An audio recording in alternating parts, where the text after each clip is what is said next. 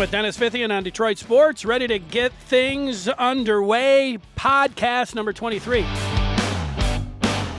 What are the realistic things Michigan can do to win the Big Ten under Jim Harbaugh?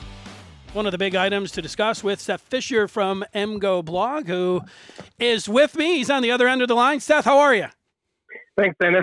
I'm doing pretty good. Yeah, you know what? Uh, the MGO Blog, man, uh, I've always been fascinated with uh, with just the name because it's it, it works so well with MGO everything. Like you, you know, if you're you're bar- barbecuing, it's MGO Grill. You know, and what's MGO Drink, MGO Pod. It's it's MGO oh, yeah. everything, isn't it? It really is. It's a it's a fantastic name. Someone asked us if we like you know figure out a way to um you know, to, to copyright that. And I'm like, uh, well, you know, MGO Blue is already out there, so I don't think we're gonna get away with that. Yeah, well, I remember once, one time a few years ago, there it was. I think it was um, you know just talking barbecue, and the one guy had got like a, a huge thing of of bologna, and he was scoring it and putting like buffalo uh, sauce inside. And I never tried it, but uh, I, I, was fascinated by that, and it was under the it was like MGO barbecue, and I was always like, yeah, yep. man, that, that's pretty good. That's pretty good. So it, it works, man. I tell you that. Yeah, that's Joe Pisci's recipes. He's awesome. Oh, is he? So you know who I'm talking yeah. about? All right, there you go. Oh yeah, yeah. He came up and he did a um he was barbecuing at a tailgate last year. Forget Tell- which game. It was one of the ones that was raining really hard. Uh, Notre Dame. Probably that one, yeah. Yeah, that one was. It was raining really hard, uh, and it ended up, uh, you know, being a good game for, for U of M. That's for sure. How did it How did it start? Uh, MGO blog. I mean, who gets the Who gets the credit? Oh, that's all Brian Cook. It was all Brian Cook on a blog spot. I think he did it after the 2000, you know, the 2005 Rose Bowl, like after the 2004 season. Um, maybe he started in December and started doing. It. He was like running on his blog spot while doing his engineering job or not doing his engineering job. and I didn't come around until like much later. He um he, he took the blog like he made his career in like 2008, and around then I was just like a message board guy who started writing so much. He was just like, why don't you just why don't you just write for me? And then I made it my full time job in 2012. Um, we'd like gone through some staff and Tom VanHaaren of ESPN, he was with us, and then he, you know, got that job, and uh, a couple other people kind of came through, and finally it was like, it was, you know, it was my turn. So. Well, early in the 2000s, if somebody would have told you that you'd be, you know, working, covering Michigan for a website, would you have believed them? Is that something that you would have wanted to do? All that? No, like no, because I gave up on it when I left the uh, sports section on the Michigan Daily and went to write editorials because it was easier. Oh, I was like, oh, well, giving this up. yeah, well, you know what? In, in, the early going, you know, it was pretty clear that everything was going online and, and, and digital content was the way to go. But there did seem to be a, a block there when it came to advertising. And advertisers knew that it was, uh, I'm pretty sure they were knew that it was the wave of the future too. It just seemed that it was it was a hard time meeting where it was you know getting that revenue and then they would see it too. I, I think they just needed to see the numbers that to know well, who yeah, they were we reaching. had to kind of invent that side of the business ourselves. Like they had a model for advertising that worked um, for the mediums that they were in. Uh, and, and, like we've been kind of unique in how we've done it because you look at a lot of other blogs and they just they went full, uh, you know, I don't want to get into too much church talk, but like you know, digital CPMS, like throwing up ads as much as possible. And we were a lot more focused on let's find some advertisers who are like us, who specifically want to talk to our kind of fans, and make them like make make them part of the whole program. Uh, and you know that's worked out well for us because our advertisers are really behind what we're writing. Uh, we know who they are and what's good about them, so we can uh, talk about them well. And it's really kind of worked out for all parties. Yeah, and not subscriptions either. I mean, the most most uh, you know online sites that are dedicated to, to one school. I mean, that's the I, I would think the the bulk of them they go that direction. Yeah, and I have a lot of respect for the uh, subscription model sites like 24 7 Rivals. Like, they do a great job, I think, of what they do uh, because they have people on the ground who are going and talking to recruits and stuff like that. We don't have the time for any of that kind of stuff. We're nerds who are going through our spreadsheets, right? We're like watching watching film and like breaking things down ourselves. Uh, so, like, I I don't know. I'm I'm glad that I don't work in sub just because I want to have as many people reading it as possible, and I love having like you know, hey, come read my free site. So MGO blog will always be free because you know we want to have a lot of people reading our stuff. We're, we're, we're like that. Yeah, well, I like the, the, the film study part and, and what you guys do there. And I know you'll have a few ideas about realistic things that, that Michigan can do to win the Big Ten under Jim Harbaugh. Before I ask you that specifically, I, I wonder how you find the interest in, in, Michigan football overall, and then you know specifically during a, a pandemic here. What, what's it like? I mean, it'd be nice to have sports. yeah, yeah, you could say that again. Like, right? Yeah, yeah. You, I, you, know, we really missed having the we missed having March Madness. Um, that was you know that, that was a downer, and you know, football just needs to beat Ohio State, and that's you know that would have been affecting us right now. We'd be in the middle of the off season right now, anyway. So. Yeah, you know, for me, uh, and I've seen different people uh, at different times. This has been a very difficult week for the whole country uh, for sure with everything that's going on. But just different times without having sports, I've seen different people like I don't know, say meltdown or you know just really miss it. And you know, for me this weekend, I was going through the the game by game with a with a friend of mine, just saying, okay, you know, you know, you, you, do this exercise. It doesn't really mean a whole lot, but you know, it gets you a mm-hmm. feel for just what you're going to say about the record or whatever. You're not going to be held to it, but you know, so we start with the first game, and you always have these things like, well, we we know that you know there's going to be a different coach, and uh, you know for Washington, we know this. Uh, it's um, you know, gonna, it's traditionally a, a, difficult place to play. But then you start putting all these things like, well, we don't really know if they're going to play the game. We don't really know right, if it's going right. to be There's September. A team from Michigan going to play a team in Seattle in like at the beginning of September. Like, uh. yeah, if we have a season, if they play in Washington, if it's September 5th, I mean, there's all these things like and and then over the years, like if you would talk about that game, you do have to put in the past about how Michigan has traveled to the coast, and, and mostly it's uh, you know you it, it, does have something to do with. Um, you know the time change. It, it does have a, a, lot to do with crowd noise, and you know Michigan, eighty percent of their offensive line's going to be you know making their first start, quarterback making their first start. Those would all be huge things, but now you start talking about factoring that in. It's like, well, what are we even factoring in? We have they might be if they if they made the trip, which you know maybe they would make it. Uh, the the crowd noise is going to be a factor. I mean, time could be a factor, you know, the time change and all that, but uh, not the crowd, which I would think would be the biggest thing.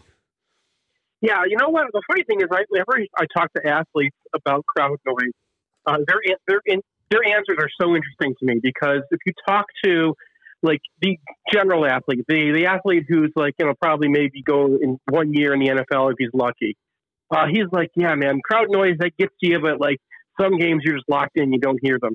You talk to the greats, and every single one of them tells you, tells you the same thing. I don't hear them. So like, I wonder if that's just like maybe that's the way you can tell who great athlete is. You just put them in front of hundred thousand fans, and then say like, all right, what was the play I just called?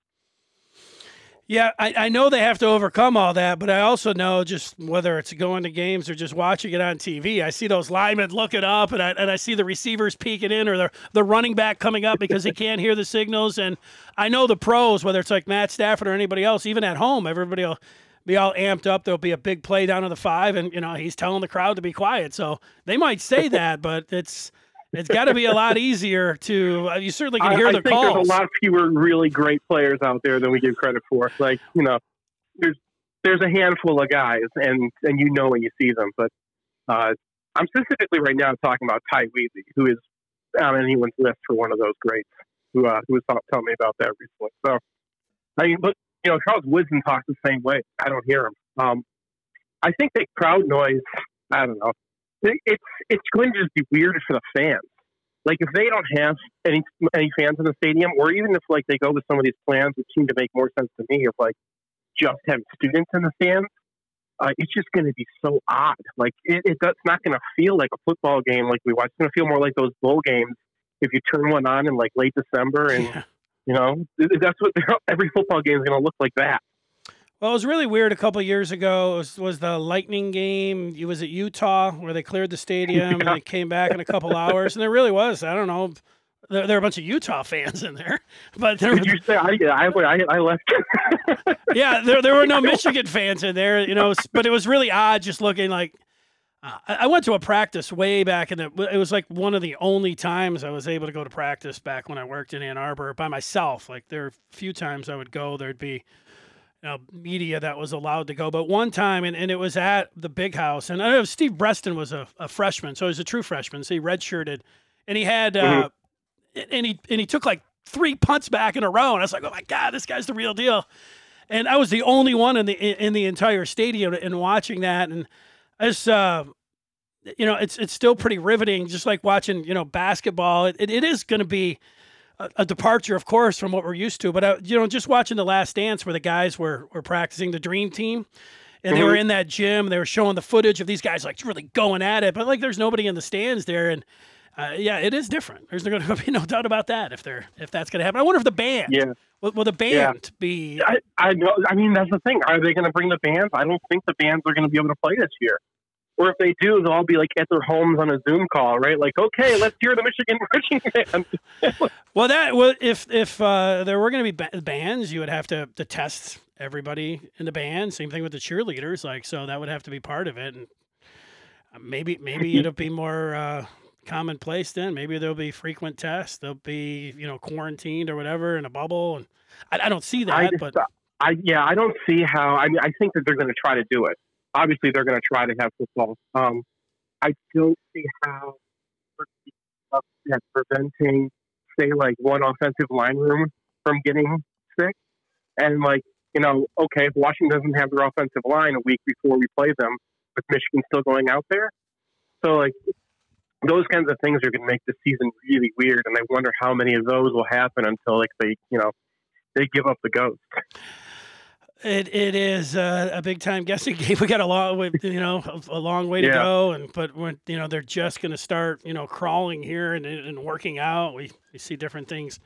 I know every day, but we still talk about it. I mean, that's I'm still interested in, in, in talking about Michigan. I you know it would be interesting to hear what your thought is on this. I it was after the season, and it was a it was a poll on Twitter. It was uh, Michael Spath and he mm-hmm. put it out there. And, you know, Michael's it's you know he's going to have I would think the majority of like Michigan fans. He's a you know definitely a Michigan guy. He worked in you know Ann Arbor. It's pretty much his whole life there. But his poll was: Would you be in favor of of Jim Harbaugh getting a contract extension?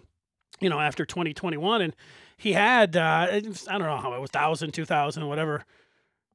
Uh, people that responded, and it was pretty. It was 50-50. and I was like, "Wow, that's a little bit surprising." I thought maybe a little bit, little bit more towards, yeah, we, we don't have a, a replacement right here, an obvious one. But is that what your experience is like with uh, with your readers you know, and all I mean, that? You have to know what part of your fan base you're talking to and um, and who's responding. Like I, I don't think a poll. Any, I don't think any one of us is on, like in Michigan Twitter would have a representative enough following to get anything approaching accuracy my sense uh, about like there's two things that matter, right? Are the fans going to get so frustrated about not being Ohio State but beating everybody else every year that they're going to push him out? And um, if not, is there any resentment growing inside the uh, the program? Uh, to the first, 50-50 is not going to do it. And my sense is that as a whole, the fan base is more kind of like we don't want to go through that again, right? Like who are we going to find? Are we going to go steal Dabo? No. So like, and you know, if I want Donald this week. Uh, anyway, I mean, that's, that's I think where most Michigan fans are. We don't want to go through that again. We've been through Rich Rod. We've been. Oh, we don't want to go through that kind of stuff again. Let's have some program stability and and kind of let them do their jobs. Um, and then as far as inside the program, I'm sure you've heard it too. Like there is 100. They are 100 percent behind Harbaugh. Uh, they certainly don't want to go through this again. And that tells me that like you know it's it's academic. Now, if you don't beat Ohio State every year, people are going to keep complaining. You're still going to get stuff dogging you. You know, James Franklin's going to go out there and tell recruits that Michigan's not rehiring Harbaugh, and like you know, they're, you're still going to get all that turkey gobbling because you got to beat Ohio State. I mean, it's it's terrible for guys like you and me who want to talk Michigan football beyond the obvious. But like the obvious is the looming thing. Number one, that's 50% of everything you need to say about Michigan right now is they need to beat Ohio State. No doubt about it. And I thought that with all of that that you just said there, that it would always be a point where it could really just come down to Jim Harbaugh. It could have been this this past year with you know the NFL overtures that he would just be like, all right, you know, people are fed up. I'm fed up, and then you know he just whether you call it a golden parachute or whatever else. I know some people say NFL teams don't want him. They might, and you know there's always one. no, they you know they could. Look they at the could crap want that him. they pick up. Yeah, I agree. I, I mean that, that's a, that's a response a, a lot of times when I say you know it, it could happen. And you know it could happen after this year, but you know to me it's it's been like uh, I'm at a point here. Your your your your uh, idea about you know who is you know that guy if there was somebody sitting out there that seemed reasonable to go get you know that could be one thing but i don't see that guy it's not a cop out. And the other part is uh, you know i think when you if if it was rich rod and you felt like well he isn't a good fit or brady hoke and he was a little bit in over his head you know jim knows what it takes. Now he hasn't gotten it done and you know the quarterback has been a big reason why. There's been a lot of a lot of reasons why but you know that he knows specifically about Ohio State. I mean, if there's one guy who who would know what it takes, uh, uh, to, you know, in beating him, it would be Jim Harbaugh. So you know that's the thing. So you know, I tell people that you know at this point, you know, it's one of these like it it would just be a great turnaround, and you're I'm rooting for the story. You know, when it comes down to that, Yeah. for all of those things. So I, I think people need to recognize where Ohio State is at. Michigan, I think, is at the same level they were, you know, under Lloyd. Uh, maybe even the level they were for most of the years under Bo. Uh, the difference is Ohio State is on a completely different plane. They are operating at like the level that like Switzer's Oklahoma operated, or um, you know Pete Carroll's uh, USC program was at. They, they and, and right now, like you, people who follow recruiting are, are, are watching this carefully. But like the rich are getting so much richer that the difference between like the top two or three schools recruiting classes and everybody else is larger than the like the level between like the Michigans and Iowas. And so like that's what you're competing with. The one thing that the one thing they saving grace for Michigan, and I think this goes back to the topic of conversation, is once they get out there on the football field, those stars go away, right? And you know, guys can play way beyond, beyond themselves. You get a good quarterback and a good defensive tackle, and you can beat anybody. Yeah, I'm with you on that. What about so we've we've talked about some of the the realistic things Michigan can do to win the Big Ten under Jim Harbaugh, but uh, you know that's the part where you just see.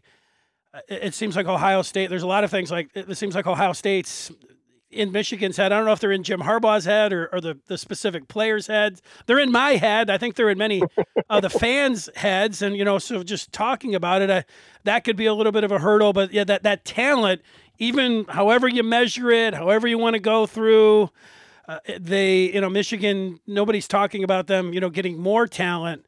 But, you know, they're, they're getting pretty good talent. They're just not getting it in, uh, in droves like uh, the way Ohio State's getting it.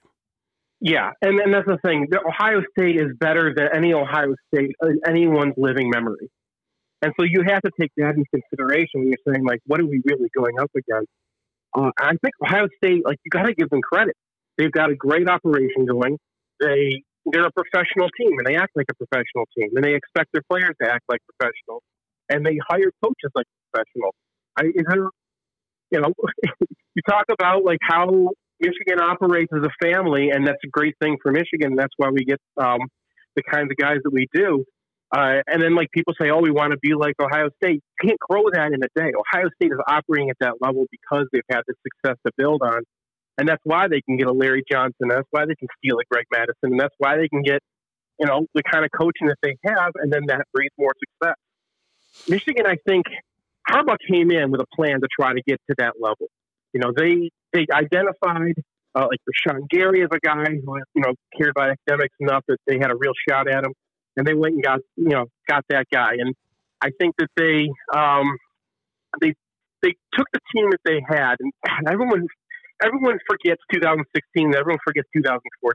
Remember how bad the team was, and then remember how good the team was, and what they could have achieved in 2016 when they were literally an inch away, right? Yeah.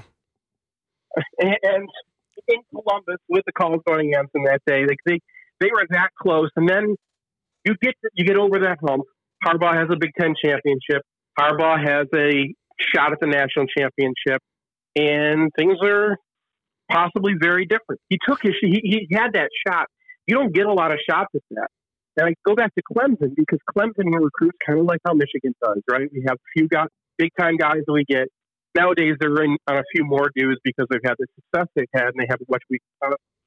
But like Michigan is going to identify guys that fit their system, just like uh, Clemson does, and build the core of their team on those guys, and then add the you know the four or five stars around them. And I think that that works. That, that's a successful way of doing things. It took Clemson, I think, seven years mm. before they got over that hump. You know, they're, they're losing to South Carolina all the time, and South Carolina is not an Ohio State. Yeah, I think that all makes sense. You know, the the one part about that, I was listening to you talk, uh, it's the thing that sucks is that all of that's true about Ohio State. You know, they're a juggernaut and they've got all this going, and then it just so happens, you know, that that Michigan's their biggest rival, and they still breathe fire all year long when the you know when they see the colors or the mere you know name is mentioned, which you know is good for Michigan, but it also sucks. And then the the part that you know the the other part that sucks to that is that Michigan State that one year went down there with a backup quarterback, and you know they were able to beat them, you know, on, on the road. So, you know, state fans are they like to re, you know remind Michigan fans of that all the time because you're like, yeah, yeah, but you remember that and, game? I yeah, I remember. I do way, remember it. it is there any way Urban Meyer goes into a Michigan game with the idea of I'm going to save my quarter, I'm, I'm going to save my quarterback, and I'm not going to hand the ball? Like that was not give it to Zeke Elliott in a rainstorm. yeah, not give it to Zeke Elliott at all against you know one of the great backs of all time. You know, I, Urban Meyer. I'm sure I, I have never heard him you know, kick himself on the air, or, you know, punch himself in the face, you know, about that. But I'm, I'm sure he does like that and he was, you know, get me you know, to say whatever you want about him on game day. You know, he's usually bringing it and game plans and everything else. But uh, you credit Michigan State there, but you also like, wow, man, what was he thinking that day? Yeah. it was. It, it seemed to be. Uh, and I was. I remember here in Michigan, it was a it was a snowy, slushy Saturday, and I was driving, listening to that game. It's crazy, listening to them uh, win that game with a backup quarterback. So, well, yeah, we were, we were watching it on a on a phone, getting intermittent cellular stuff because uh, like we were driving home from the Penn State game. So we were like, okay, when we get to the top of the mountain, we get to watch five minutes, and then we get down to the bottom, we're we got nothing again. Yeah, there's another thing. It just reminded me, like I was just looking at the schedule, like I said this weekend, and you know, I got to that cluster of games with Penn State, and you're like, well, you know, Minnesota, you know, that one's on the well, but you know, there's going to be no fans, but Michigan does well against Wisconsin, wherever that one's being played. Same thing with Penn State, but we don't know about the fans. So, yeah, that was talk about a real an exercise in futility going through the schedule and knowing what you usually say about you know a schedule just in in May and June, and then you know you add the the pandemic. So I, that was another one. Like they they really do they they have a really hard time going to Happy Valley, and yet you know they've they've really done a good job against Penn State. So we don't know about those particular yeah. factors this time around. I mean, Michigan has is not once under Harbaugh. Uh, I'm sorry, one time. One time they got under Harbaugh, they got the Ohio State game without a chance to win the Big Ten championship by winning that game. At least a share of the, or at least a share of the East championship, right? So like Michigan's been in it every single one of these years. So getting, I mean, Ohio State is such a hump because it counts as two games, right? Yeah. If you lose to them, you've got you know, the loss to them as well as your, you know, whatever your record is. Because they're always going to be in the hunt. And so that's why that game, like, you know, that's the hump they have to get over. I don't care if they lose to a Wisconsin along the way. Um, you know, the, the Penn State series, like, I think Michigan and Penn State are pretty even. Last year, I thought Michigan was a better team. Penn State got some calls, and we, you know, screwed a couple things up and then dropped the tying pass, and that was it, right? But yeah, well, don't know, don't get that far down in the first half. I mean, that would be a good idea too. Right, right. Yeah, that's the thing. Like you know, with first you're like, oh, they're shooting themselves in the foot again because like you know everything in the season up to them, and then you're like, wow, Michigan is a much better team than Penn State and a better coach team than Penn State, and they should be able to come back and win this, and then they don't. It's like, well, now I remember all the times they shot themselves in the foot in the first half. Well, I got a couple quick hitters for you. We've been answering the the question here about realistic things Michigan can do to win the Big Ten under Jim yeah. Harbaugh. When I talked with you, I was a, a week and a half ago. We were talking with one of our, our mutual friends, and you know, I was talking about the quarterback, and, and I remember about I don't know if it was five years, ten years ago, it was actually Gary Danielson doing the LSU Alabama game, and during the game he said, "This is the or uh, this is the big difference between the SEC and, and other conferences, and specifically the Big Ten. He said it's the interior defensive linemen, it's the defensive tackles." And I was just reminded uh, what you said about um, you know one of those things, Michigan, and, and one of the areas they got to really do better. Uh, the the area they got to be better in, and that's you know a defensive tackle. That was a lot. I was just reminded from you know Danielson a few years ago. He was saying that, and I know you you sound Yeah. like you agree. I mean, I don't agree that the SEC has better defensive tackles. I, Yeah. I can name plenty of great defensive tackles who aren't in the SEC. In fact, some of the best defensive tackles of all time are Big Ten guys or uh, Pac Ten guys. So the SEC can can can take that to their. You know, Clemson's got better DTs than, than the SEC does. I did last Anyway. year. Yeah, Yeah. Uh, but like Michigan, if you want to look at the difference between 2016 and 2017 against Ohio State, um, is we had defensive tackles. Look at 2015 when they had Ryan Glasgow out and they had, you know, they were throwing Willie Henry out there at nose tackle and, uh, uh, you know, they, they got locked on the field without their, their starters. Or look at, you know, 2018, 2019. That's been the difference in the Ohio State game. When you take on a team like Ohio State who can do so many things well, they get to pick, right? The offense always gets to choose what their matchups are. The only way you can take that away from them is if you have a defensive tackle who can get in the backfield against double blocking. Because then they have no answer for that. They have to double team him, so then they have to like, you know, single team your edge guy. Uh, they have only a certain amount of time, so they can't run these long drag routes because your quarterback's going to be snowed under by the time he tries to throw that thing, and you can't control. You know, if it's a throw right in front of you and you have a defensive tackle right in front of you, you, that, you can't, you know, you can't get that ball out. That's how you beat those teams. And Michigan had those guys. We had Mo Hurst, who is Yeah. probably one of the most underrated Michigan players of all time. And that's why we have a shot at beating Ohio State in 2016, 2017. We did not have a guy like that recently. And the problem is when you're out there recruiting, you know this. You need to know the defensive tackle is like as important as quarterback almost. And the guys who are good at it are not that hard to find, right? You see a guy who's 300 pounds and he can run like a gazelle. You're star tackles, right? yeah, So, uh, you know, those guys get recruited uh, by everybody and get recruited by everybody early, which means Michigan's, you know, advantages in scouting, because they do have better scouting than I think anyone out there, save maybe Notre Dame. Uh, and their advantages, in, you know, in the degree they offer, because once you're at that level, you know, you have all sorts of opportunities open to you. Um, so the, the things that Michigan can offer are maybe not as uh, as valuable on that level when they're out there recruiting these guys. And so I think lately, uh, and this is what you and I were talking about a little bit, is like they've been trying to moneyball their way to having top end defensive tackles. They're trying to get these like you know strong side ends, beef them up by 50 pounds, and see who can still move. Right? yeah, yeah. And I know, like, uh, I like a couple of these guys in name, and, and Kemp and what Jeter and Hinton, right? Those guys are still all there. Like, Yeah, Oh. Hinton, I think is you know I I don't hold anyone freshman defensive tackle.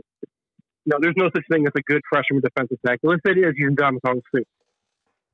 But uh, but yeah, they got Mazi Smith, who was uh, you know, he redshirted last year, but like he's another guy they like a lot. I don't know how much about Jeter because when we saw him last year, he wasn't very good. Uh, but I think Hinton can maybe take a big step forward this year, and Smith can take a big step forward this year. Kemp is a guy who's got, you know, he's pretty much at his ceiling, and that ceiling can win you a lot of games, but it's also going to be a little bit of a problem against Ohio State. I, don't- I don't know how technical you want to get, but like Ohio State's main play is that old bow play where you get double both tackles, and then you let the linebacker kind of catch, or you let your running back catch the linebacker's eyes and get him to go into the wrong gap and then bounce outside. Um, and Ohio State's great at running that play. Uh, and one of the reasons they are so great is they're great at those uh, those extended doubles, and that's exactly what Carlo Kemp is not built for. So when you got like your main DT is a guy who has a lot of things going for him, but like his one weakness is the one thing that Ohio State's really strong at. You know, you need some other options in there.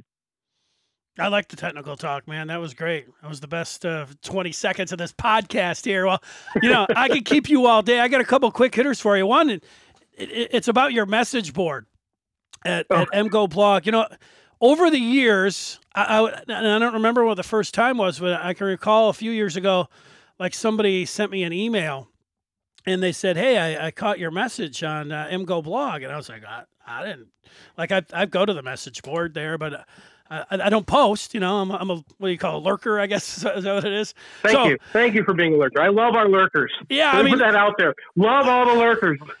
I mean, I'm there. You know, I'm, I'm, there for the content. I'm there to check out what you know what, what people are saying, and you never know. There's there's interesting topics all the time that come up off to, you know off uh, topic. You know, specifically on Michigan. I'm there for all of that.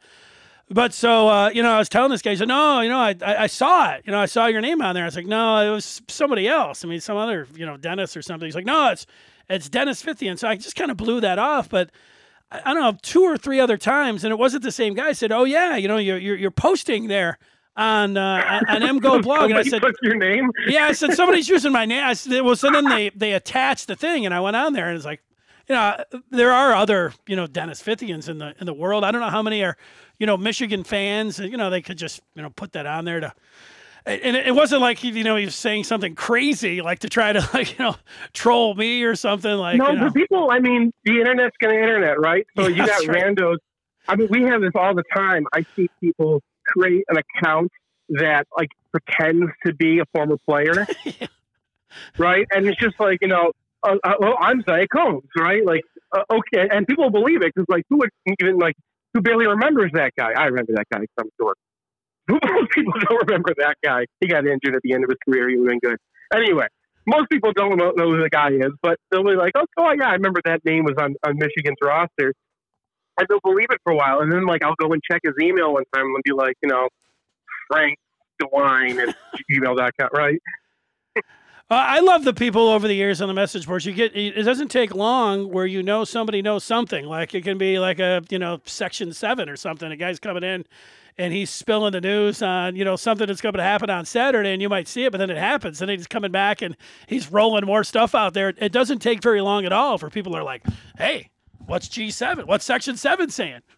Yeah, I, most of those guys, I, you know, I, I I figured this out actually by following either Michigan board um, but my theory is that the programs like to release some information to their uh, to their big donors because yes. you know that sweetens the pot, right? If you're if you're part of the program, you're part of the program. If you're putting a plaque up on the stadium or whatever, you know you get you get you deserve some juicy tidbits, and those guys, you know, because someone's going to leak it, right? Some parent or whatever's going to leak it eventually.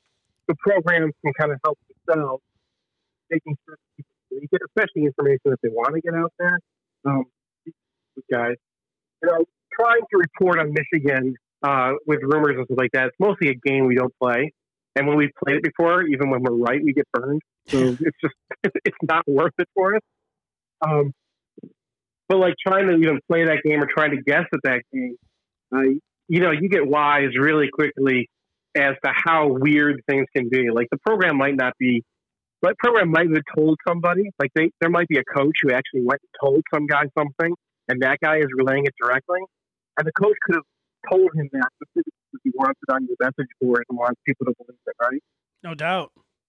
So, no doubt. Well, you should have tried to. You should have tried to you know, quote unquote, report some things back in the Carr days, man. That's what it was really on lockdown, man. He treated the media like, you know, he had an adversarial relationship with him. He admits it now. He's like, I thought, you know, the, the media was the enemy. You know, it's like, okay, yeah, yeah, that's how it's he funny went. Though, he liked the he liked the daily. So I, you know, I, I left the sports uh, almost right away as soon as I uh, when I was a freshman, but I still knew all the people, and I would I stayed friends with those people. Um, I used to go to the hockey games together and stuff, and I remember them talking about how open Carr was.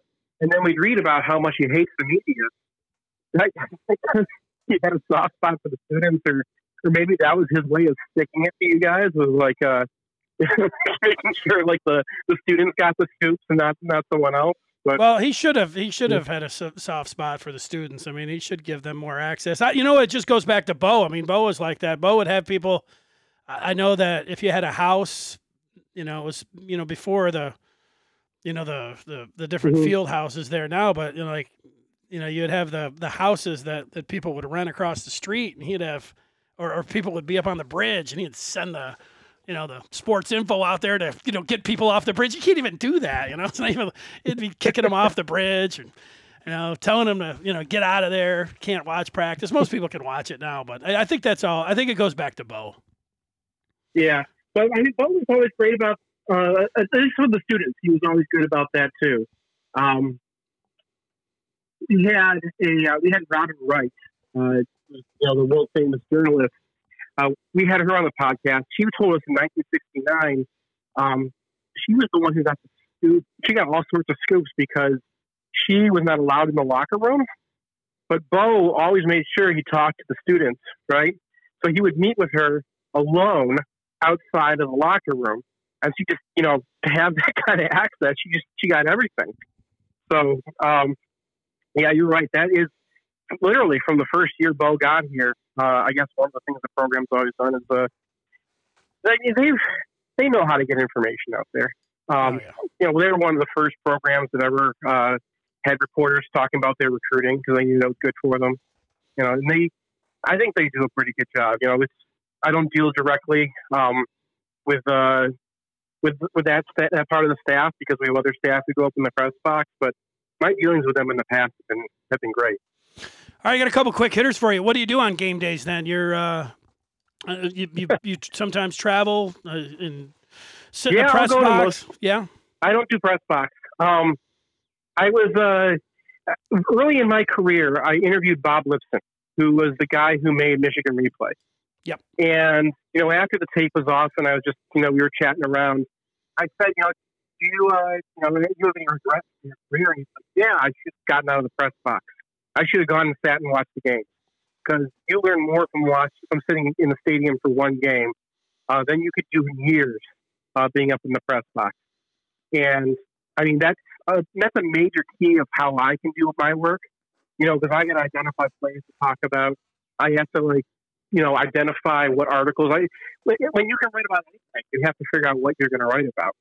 Um, and so I've not, you know, what what they say in the press conference doesn't matter because I have the questions that the fans are asking who are sitting in the stands because you're feeling it. You you know, you there's only, you only get that sense if you're sitting in that stadium. And plus, like, I don't ever want to lose that, right? I, I started doing this because I'm a huge Michigan fan. So I, for a home game, I get into town. We do our podcast on Friday night. I stay at my cousin's house on Friday night. Um, and then I kind of tailgate at her house and then go around to some other tailgates with people I know. And then I go in the stadium and I watch the game. Yeah, that sounds like a great. That that sounds like a, a great way to do it. Then you do get the feel of people, what they're saying, just uh, just what they're talking about right around you, right back you. And you probably know a lot of the people if you're you're sitting in the same seats, right?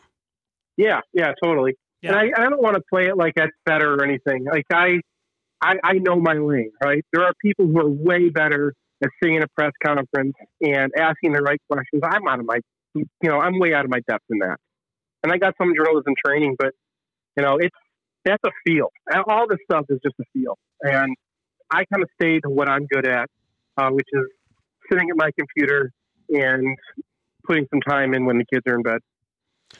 Yeah, I got to tell you, Seth, it reminds me, I thought that for over 10 years, I had the best seat in Michigan Stadium, bar none. And it was, it was in the press box, but I would go up to the photo deck. This is the old press box.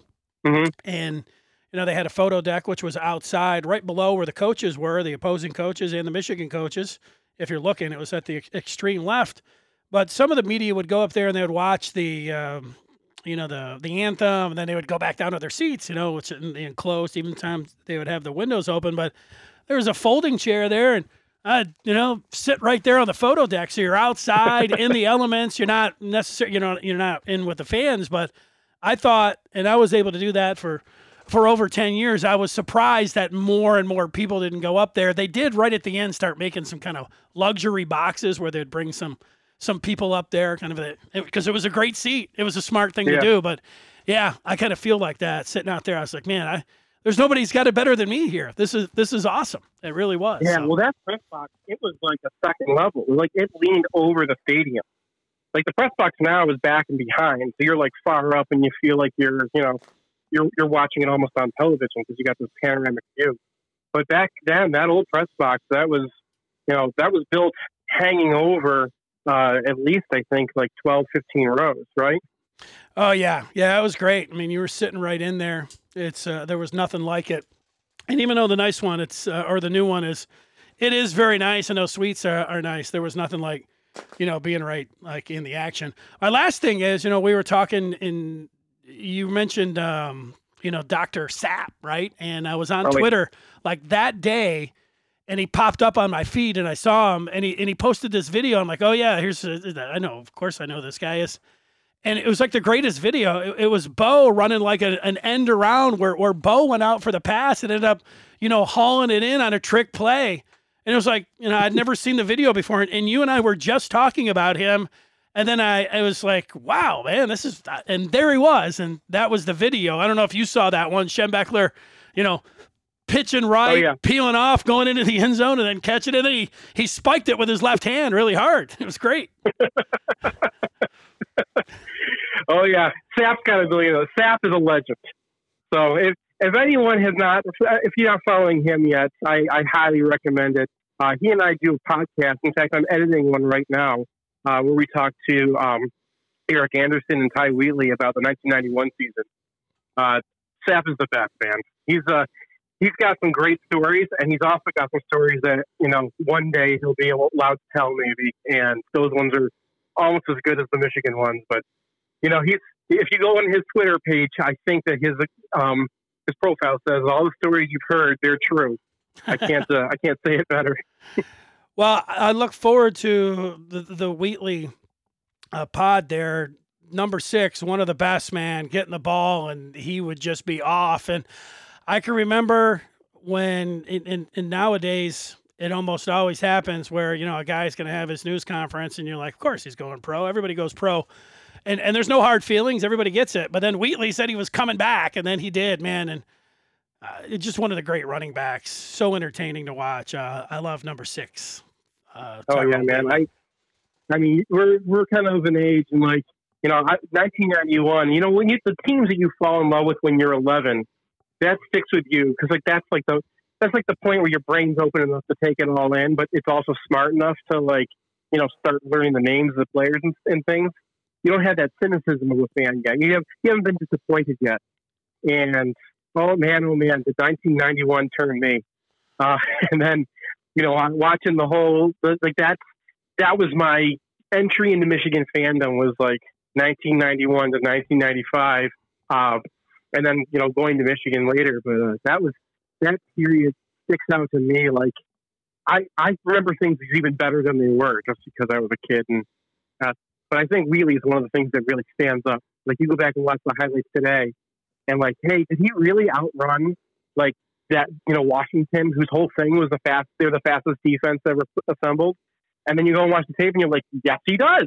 Yeah, yeah, he was he was great, and it worked out for him. You know, he, he came back, and and for a running back, you know, most would uh, suggest, you know, hey, go to the pros. You only have so much uh, uh, mileage there. Etienne did that for Clemson, which was a surprise. You know, coming back, he would have been a first round pick, and you know, Wheatley would have been, but it, you know, it worked out for him. He was really good in the pros, and had a pretty long Yeah, when he, career there. when he came, he was, you know, you talk about a guy who doesn't shy away from competition. He was mad that John left. because he was like, he wanted to compete against him. And you know, Michigan already had, um, you know, Ricky Powers, who was like the number one overall recruit when he was, uh, you know, in his class, and he was just a true sophomore. So, like, you imagine, like, you know, coming in when Ricky Powers eh, supposedly has three more seasons left, and Wheatley's like, I, I want to play against the best, and I want to play with the best, and you know, ultimately past Justin Johnson, past Ricky Powers, and um, who else they have? They had a whole bunch of good running backs. back then. Jefferson, Jefferson Yeah, was there. yeah. Yeah. they had a bunch of them. You're right Yeah. about that. And then Batuka was right on Wheatley's heels. It was great. That's right. That's it right. was great. So, yeah, man, this this is this is what's so great. I, I you know this is why I love my job so much. Like, you know, I, I do a podcast with uh, with Ty Wheatley, and I get off the phone. and I'm just like, oh my god, if I could tell my kid self then, you know, oh, I have to pinch myself sometimes. I like it. So for people that are, are listening to me and are like, yeah, I want to hear that uh, that Wheatley pod, they just they just go to MGO blog this week and you know you're able to find Yeah, it I right think- there. Yeah, my plan is to have it up tomorrow. We'll see how uh, how- how tonight goes because I'm about halfway through it right now. Those things take a lot more. I'm sure you know this, but I don't think people who listen to these things understand. These things take a lot of editing. It's a lot of work to go through and like fix audio and make sure things sound like they're not just kind of you know being popped onto your phone or something. So, um, you know, we'll get that out there soon. It's long because you can't. You're not going to tell Erick Anderson to stop talking, right? Like you don't want to cut any of that stuff. Um, when that when these guys talk about football, man, you just you sit back and listen. So I, I hopefully have that up on our on our feed on Monday, and then we'll have a post on the front page for you know it's up there. And if it's not Monday, it'll be Tuesday. So Okay, well, you know, I'm a fledgling uh, podcaster, so I'm learning all those nuances and things. So I'll uh, I'll check those out. Maybe I can learn a. I, I'm sure I can learn a thing or two. Well, Seth, you know, it. I didn't know how long we were going to talk. I was thinking just for 20 minutes, and I look up and it's uh, you know over 45. So man, I, I appreciate you you taking the time. It's fun talking about Michigan. It's my favorite thing to do, and even though I, this weekend I was thinking, uh, when am I talking sports? Look at the world. Look at everything. I don't even. There's not even going to be football, or you know. But so now I, I I feel better. I feel better after talking with you. and there's there's a lot of there's a lot of things out there, but like you're gonna always think about Michigan football, and if you let yourself, there's something to get excited about. Like, man, you're gonna get to watch Nico Collins catch something this year. You know, you're you're gonna get to watch uh, you know, Cam McGrone follow up season. Mm. Someone's gonna try to. There, there's there's what you got a sixty, right? Somebody, some idiot out there who you know maybe he's in the Big Ten, maybe he plays for Arkansas State. Who knows? Some running back is gonna think to himself, I can edge Cam McGrone, right? And it's not going to happen.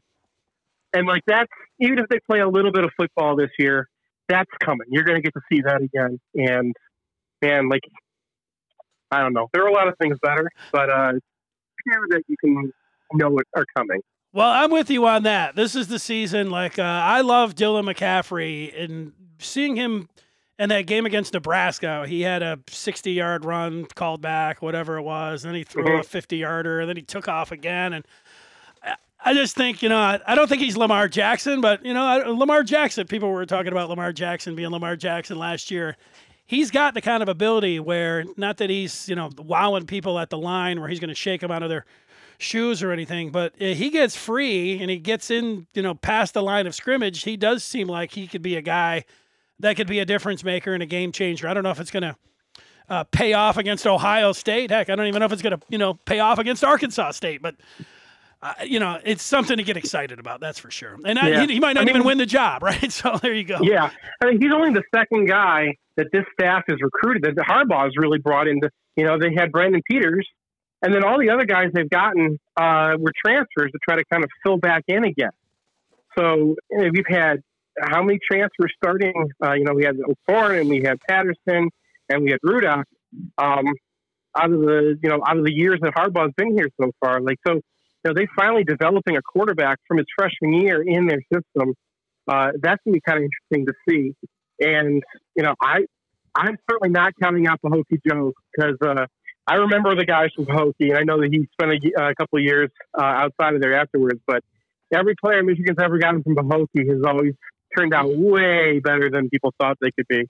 Maybe it's not this year, um, but yeah, I, I, I I'm hopeful. But man, you got to get a special quarterback if you're gonna if you're gonna win nowadays, and you know, hopefully hopefully Harbaugh rediscovers some of what he used to have uh, in that department. All right, Seth. Final, final thing here. Can I can I get a some kind of prediction from you on on a player, uh, anything like that? Anywhere you want to go. It could be, you know, Haskins takes over the job. Giles Jackson, you know, Already returns. has the job. What's that? Haskins is RB one right now, man. Don't uh, don't sit on that guy. Uh, okay, okay. Give me give me a give me a prediction on, on somebody. Give me give me one out there. I can I can think about this week. Oh man. Um. Hey, hey, give me- oh, all right. Here we go. DJ Turner, uh, cornerback. He got a little hurt last year, but before he did, he was really coming on, and the coaches were talking about him before they really needed to. Like sometimes the coaches will start playing up a guy because he's at a position of need and people are freaking out, and then it turns out we are right to be freaking out. um, but uh, sometimes they also like you know they see a guy like the first week on campus, they say something about that guy, and you know they they were talking about Vincent Gray like that at first. And Now you see that guy as a starter, Yeah. uh, and a guy that they seem to like better than anybody since uh, since Lewis is DJ Turner. Um, you know that kid out of uh, out of North Gwinnett, Georgia. He's uh, he's turning some heads out there. So maybe uh, maybe that's for guy. Yeah, uh, he's pretty good. Um, but that's uh, That's exactly what I wanted. DJ Yeah. Turner at corner. DJ Turner. I, I mean, I'm I'm I'm delving deep. Like, there's other guys who are a lot closer to, to the Sure. to the field that have been that they've been stalking out. But I, if you want me to go for like one real sleeper, right, like maximum, like what the amount of people are talking about him now versus how they're going to be. There's your guy. I love it. And uh, I enjoyed the conversation. Thanks so much for your time. Uh, I'll be uh, checking in on you. And who knows? Who knows how this spring and summer is going to go? Maybe I can talk with you again. Have a have a great week. Thanks for your time. Thank you, Dennis, and uh, shout, shout out to my cousin again because uh, David. It was it was really cool hearing David on your show earlier. David V, man, that guy is a character. He loves sports more than anybody I know, as, as much as Oh anybody. yeah, yeah. We didn't even get to get into his his role because he's he's my mom's first cousin, so uh, he got to shape my Michigan fandom as well. I got I got him to thank for a lot of this. yeah. Well, I like him, so it runs in the family. All right, all the best, Seth. Take care. Thanks, Dennis. There he is, Seth Fisher, MGO Blog, joining me here.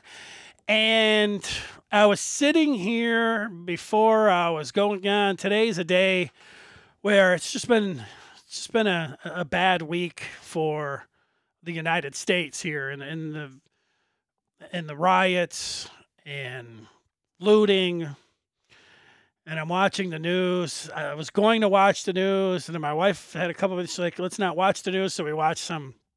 We were watching just some other uh, Netflix show.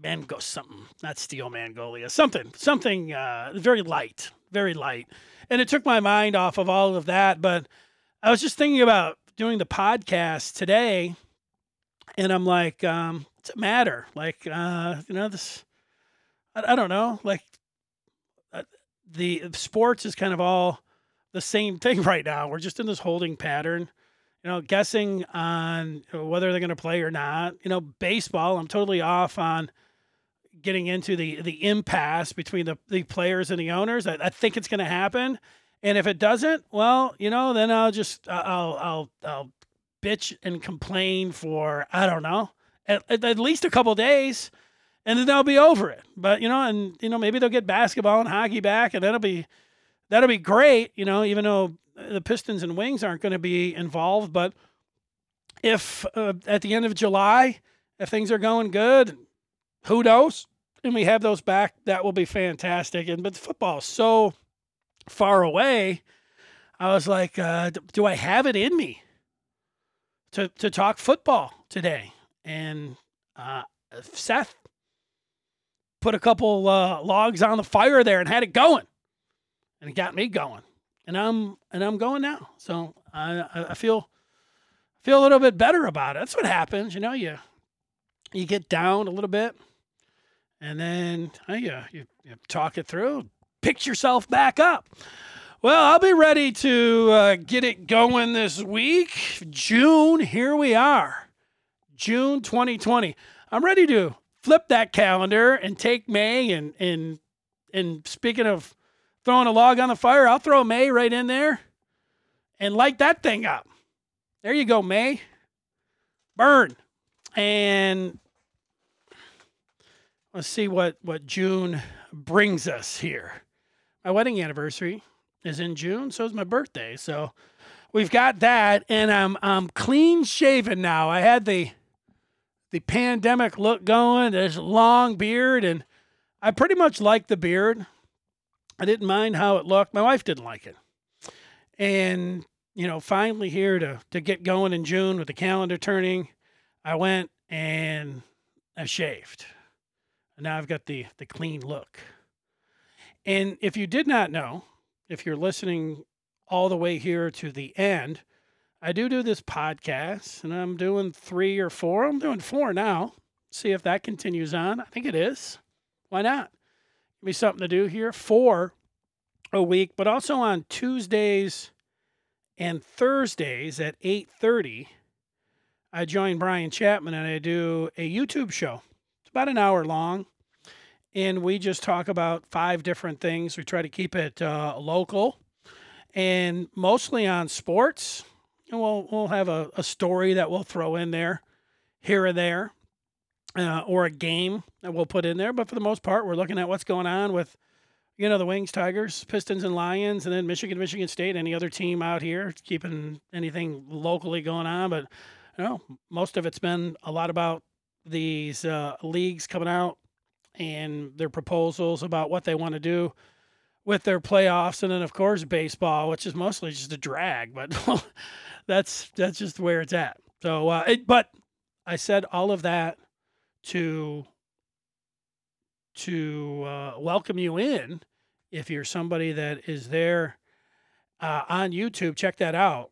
If you search Fithian Chapman, fifth chapter, Fithian Chapman, it'll come up on YouTube. You'll see it right there. And uh, I, I like the YouTube for a couple of reasons. One, you know, I, I've been a radio guy for, for over 20 years and I have not done much video work here and there. I have so this is something new, and it was really out of my comfort zone, the comfort zone where I didn't want to sit in front of a camera. You know, the, the COVID nineteen, I've put on about twenty five. So I was like, and then the, the camera adds 15. And so then I'm thinking, wow, do I really want to sit here with an extra 40? But, you know, it's out of my comfort zone. And yeah, maybe that was going to be the kick in the tail to, you know, to, to get it going and, and get going in the right direction.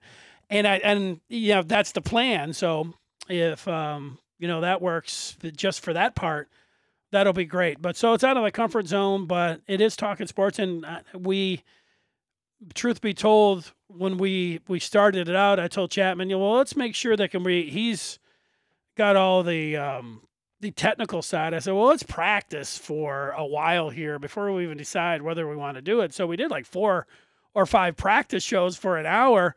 And you know, by the, the by the fourth or fifth one, I'm like, you know what, this isn't bad. This is something that I would listen to. I mean, if you're a sports fan, a Detroit sports fans, we're a Detroit sports fan, we're kicking around Detroit sports topics and and you know, going back and forth. And I said, you know, this is this is pretty good. So then we decided, all right, well, well, let's launch it. Let's let's tell people that we're there, and then let's go. And we've done, I don't know, now we've done another four or five, but two or three of them, we've had technical difficulties, and, and we didn't have that at all when we were doing, you know, these practice shows. Uh, by the end, we thought we had it down, but then we didn't. This last one, I've got a headset on right now that I use for this podcast, and I get there 15 minutes before, and you know, I'm talking with Chapman, and I'm, we're testing out our mics and everything, and and I'm like, well, how's this sound? You know, and he says, oh, it sounds good. Everything I'm like, well, great. So I'm, I'm going to sound a lot better. I had some issues with my mic, so I was using a different. Uh, I was using my computer. He didn't like the mic, so then I was using my phone. So then I decided to use this headset, and he said it sounded good.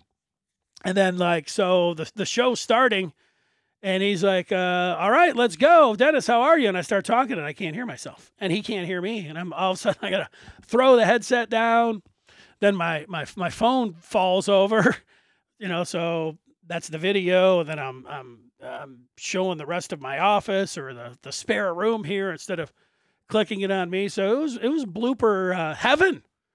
Uh, this last show, but we've worked through that. It was actually wasn't on my end. Chapman had, uh, you know, hit mute because he was shuffling around during the open and everything, and he wanted to make sure that he, you know, had a, a, a tight open there, and he did. Unfortunately, he forgot to know, uh, hit the unmute. So that was an issue, but we got that going about five, six minutes in. But for the people that were there at the outset, uh, they would have been like, "Hey, what's going on here?" Yeah, what is going on here? Well, what's going on here is June, June 2020. Thanks everybody for listening. Who knows? Maybe maybe this month we'll bring in some title sponsors if you're somebody out there that, that's listening that uh, was a was a caller over the years, you want to get in on an All Star Saturday, get at me uh, either on Facebook or on Twitter at Dennis Fithian or my my burner account at uh, Good Afternoon Twenty One, and we'll line it up. for this Saturday. All right, couple more pods this week. Got that YouTube thing going. Hope everybody's uh, hanging in there. One foot in front of the other. Thanks so much for listening. Thanks to Seth Fisher. That's going to do it. Have a good day.